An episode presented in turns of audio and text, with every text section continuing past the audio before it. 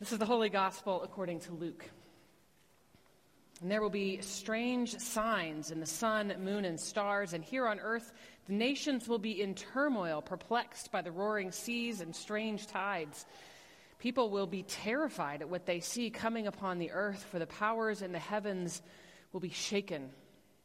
Then everyone will see the Son of Man coming on a cloud with power and great glory. So when all these things begin to happen, stand and look up for your salvation is near.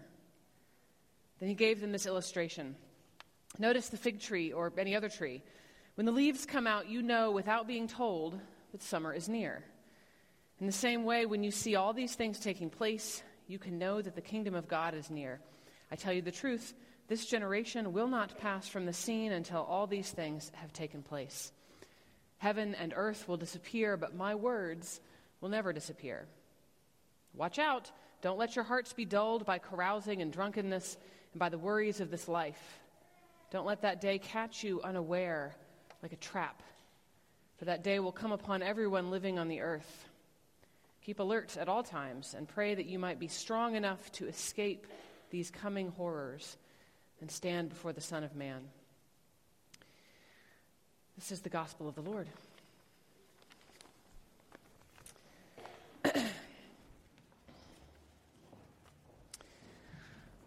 So I'm going to uh, teach you a song. Uh, actually, I don't think I'm teaching it to you. I think y'all sung it last week. Uh, so that's cool. I'm going to remind you of a song. Uh, we sing this at the Edge House. Uh, I'm going to say, Do you feel the world is broken? And the last note that I sing, that's your note, so that's easy. Uh, and presumably, if you agree with that question, if you feel the world is broken, then your answer is we do, right? So I would say, Do you feel the world is broken? And you say, We do. Perfect. Do you feel the shadows deepen? We do. But do you know that all the dark won't stop the light from getting through?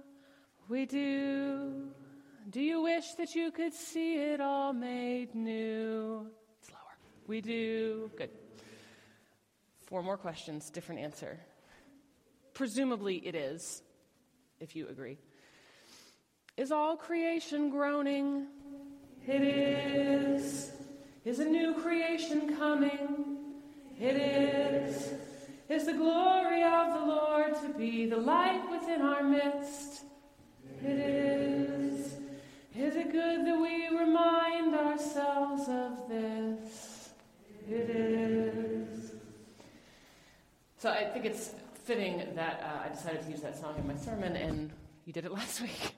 Because uh, last week was the end of the church year, and this week is the beginning of the church year. And if you think of that alpha omega cycle, that makes total sense. Now, since 2009, this Luke reading that I read uh, has been scheduled for the first Sunday of Advent five times, and I have preached on it four times. this odd, apocalyptic, discomforting, weird speech from Jesus, who is in this part sort of scary, kind of off putting, kind of not really encouraging. Throwback to 2009, the first Advent that I preached on it, and the first Advent that I was here. Rereading that sermon, I could preach it again today, almost verbatim. I won't. Almost. Scripture hasn't changed. Our fears haven't changed.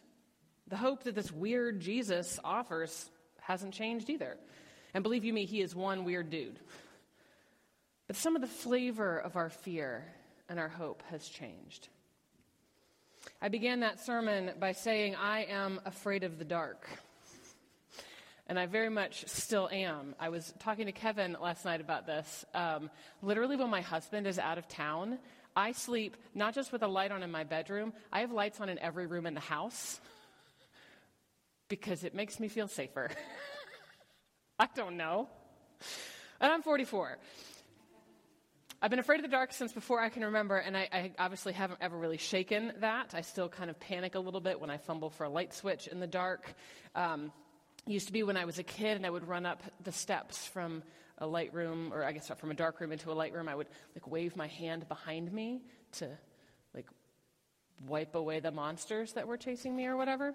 Um, and uh, coming into this church at night by yourself, not fun. not fun. Um, when my dad was in seminary, we went to the Great Vigil every uh, Easter Sunday, very early in the morning, like 5 o'clock in the morning. It was pitch black outside.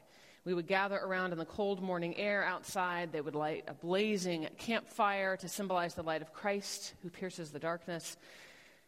But to me, just put up this thin bubble between us and the dark. It seems like that darkness is all around this time of year. It gets so dark now in this non daylight savings time. I feel like I'm a comedian. Hey, it gets so dark, right? And we have seasonal affective disorder, right?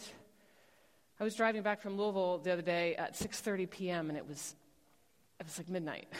it's like what is what is happening? Sometimes we feel inescapably sad and mopey and unmotivated in this darkness for no good reason. Many of us remember loved ones who have died near the holidays, and we can't contain our grief. And it's Christmas, or almost. This week, as I said, we step into a new year, into Advent, the beginning of a church year, into a season of waiting and uncertainty. Our new year begins in darkness, like that Easter vigil, and we light this one little candle it was real flamey when I lit it. It's real tiny now. It doesn't seem like it really helps. Where are the mag lights that will flood the room with light and we can use to smack down the monsters? Maybe you don't believe in monsters anymore. I think you do. They're drunk drivers, they're communicable disease. That was a direct quote from the previous sermon communicable disease. They're poverty, they're not being able to take care of our kids, they're rejection and decline, they're other nations, and the people who come here from those other nations. The monsters in our heads are people we put in prison to keep them away. Or they're people who we don't think got what they deserved. They are ingrained racism, or whatever else you see out in the world. They are our whole system. Even the conversations that we have around some of these hard things can feel monstrous to us. Sometimes we try to talk about these systemic issues and it feels like we're in darkness and we can't see the way. The monster you fear in the dark could be your own sinfulness, could be just as much those who have wounded you with their sin. We're all wounded that way. Maybe the darkness that your path enters is doubt. How true is the Christian story? What difference did Jesus make anyway? Or am I living it the right way? The holiday cheer this Advent and Christmas can feel like a veneer. We all want to find deeper meaning, this time of year in the darkness, and sometimes we find it, sometimes we don't. It's a term that was used in a New York Times article this past spring. I may have said this before, it just really resonates with me. To describe our collective uncertainty as culture and our attempts and failures to become whatever normal means, we're languishing. Languishing That just feels right. I mean, it doesn't feel right. I don't want it, but you know what I mean. It feels accurate. It doesn't help that we have this apocalypse as our gospel reading today. This New Year's Day, Jesus talks about confusion and distress and foreboding and fear. He says we can only pray to escape the things that are coming, not stop them. So, what are we supposed to do with that? Some Christians say we are right to live in fear. That at any moment calamity could fall upon us, that God's judgment is only a blink of an eye away, that the time of darkness and pain and war is coming. And I would say, if you think that's not already happening, you're not paying attention. It's more than evil that we fear, because that is all around. It's uncertainty. Finding our way in the dark fills us with fear because we can't see the way. It's hard, because it's dark. We don't know which path to choose because we can't see where they lead. I have a couple of students who are in a new and deeply loving relationship. They are good communicators with each other as well, being vulnerable with each other, trying to be honest as they can with what they want and what they need, trying to be present with each other. Then there's the question of what to do next. What, what jobs will they have? What schooling? What city? Coming out to their families. How to stay together through all of this. It's common enough stuff for most committed relationships. How do we walk this path together? But muddy. The path before them is dim, and this one candle doesn't seem like enough. This present darkness, as Paul wrote in the Ephesians, is terrifying. And the darkness is here now. But you know what else is here now? You know, I like that word, but. The commonwealth of God is here now. Call it the kingdom, the kinship, the joy of resurrection and redemption and peace and belonging is here now. And again, I say if you think it's not, you're not paying attention.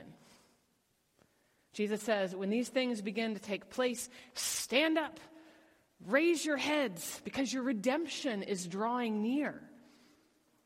Stand up, raise your heads. Your redemption is drawing near because these apocalyptic events, these overwhelming moments in your lives, the muddiness, the uncertainty, they're a sign that something new is coming. They don't exist by themselves, but they're intermingled with hope. Those early Easter mornings years ago, we kids would, we little kids, would fall asleep in the pews inside the chapel. The adults would continue with the interminable readings from salvation history. And at dawn, we woke to the sun streaming in the tall stained glass windows. And even then, I was overcome with joy and renewal and felt that something very good had pushed away the dark.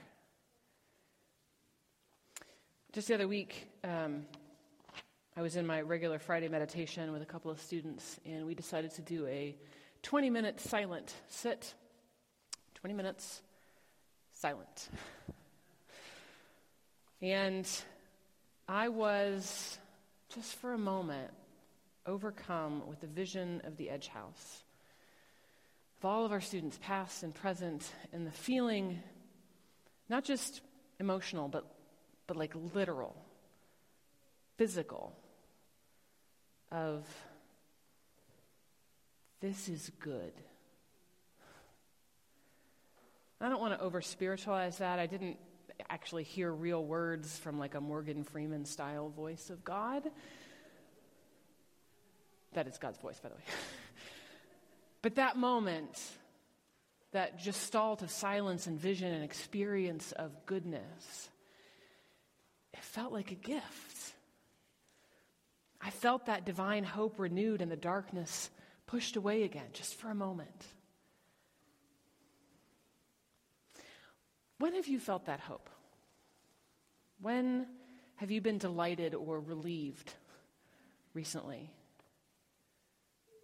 That's God lighting your path. When have you reached out to someone who was hurting? Or when has someone reached out to you when you were hurting? That's God lighting your path. We like to think the world is all darkness, but that's, that's too easy. It's too easy to complain, to focus on the misery.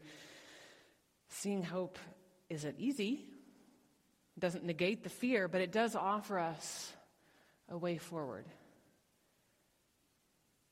How do we find our way in the darkness? We reach out. We fumble for the hand of the person next to us. We hold on to someone else. We drop our sermon pages. we strike a match. We light a candle. We prepare ourselves for works of kindness.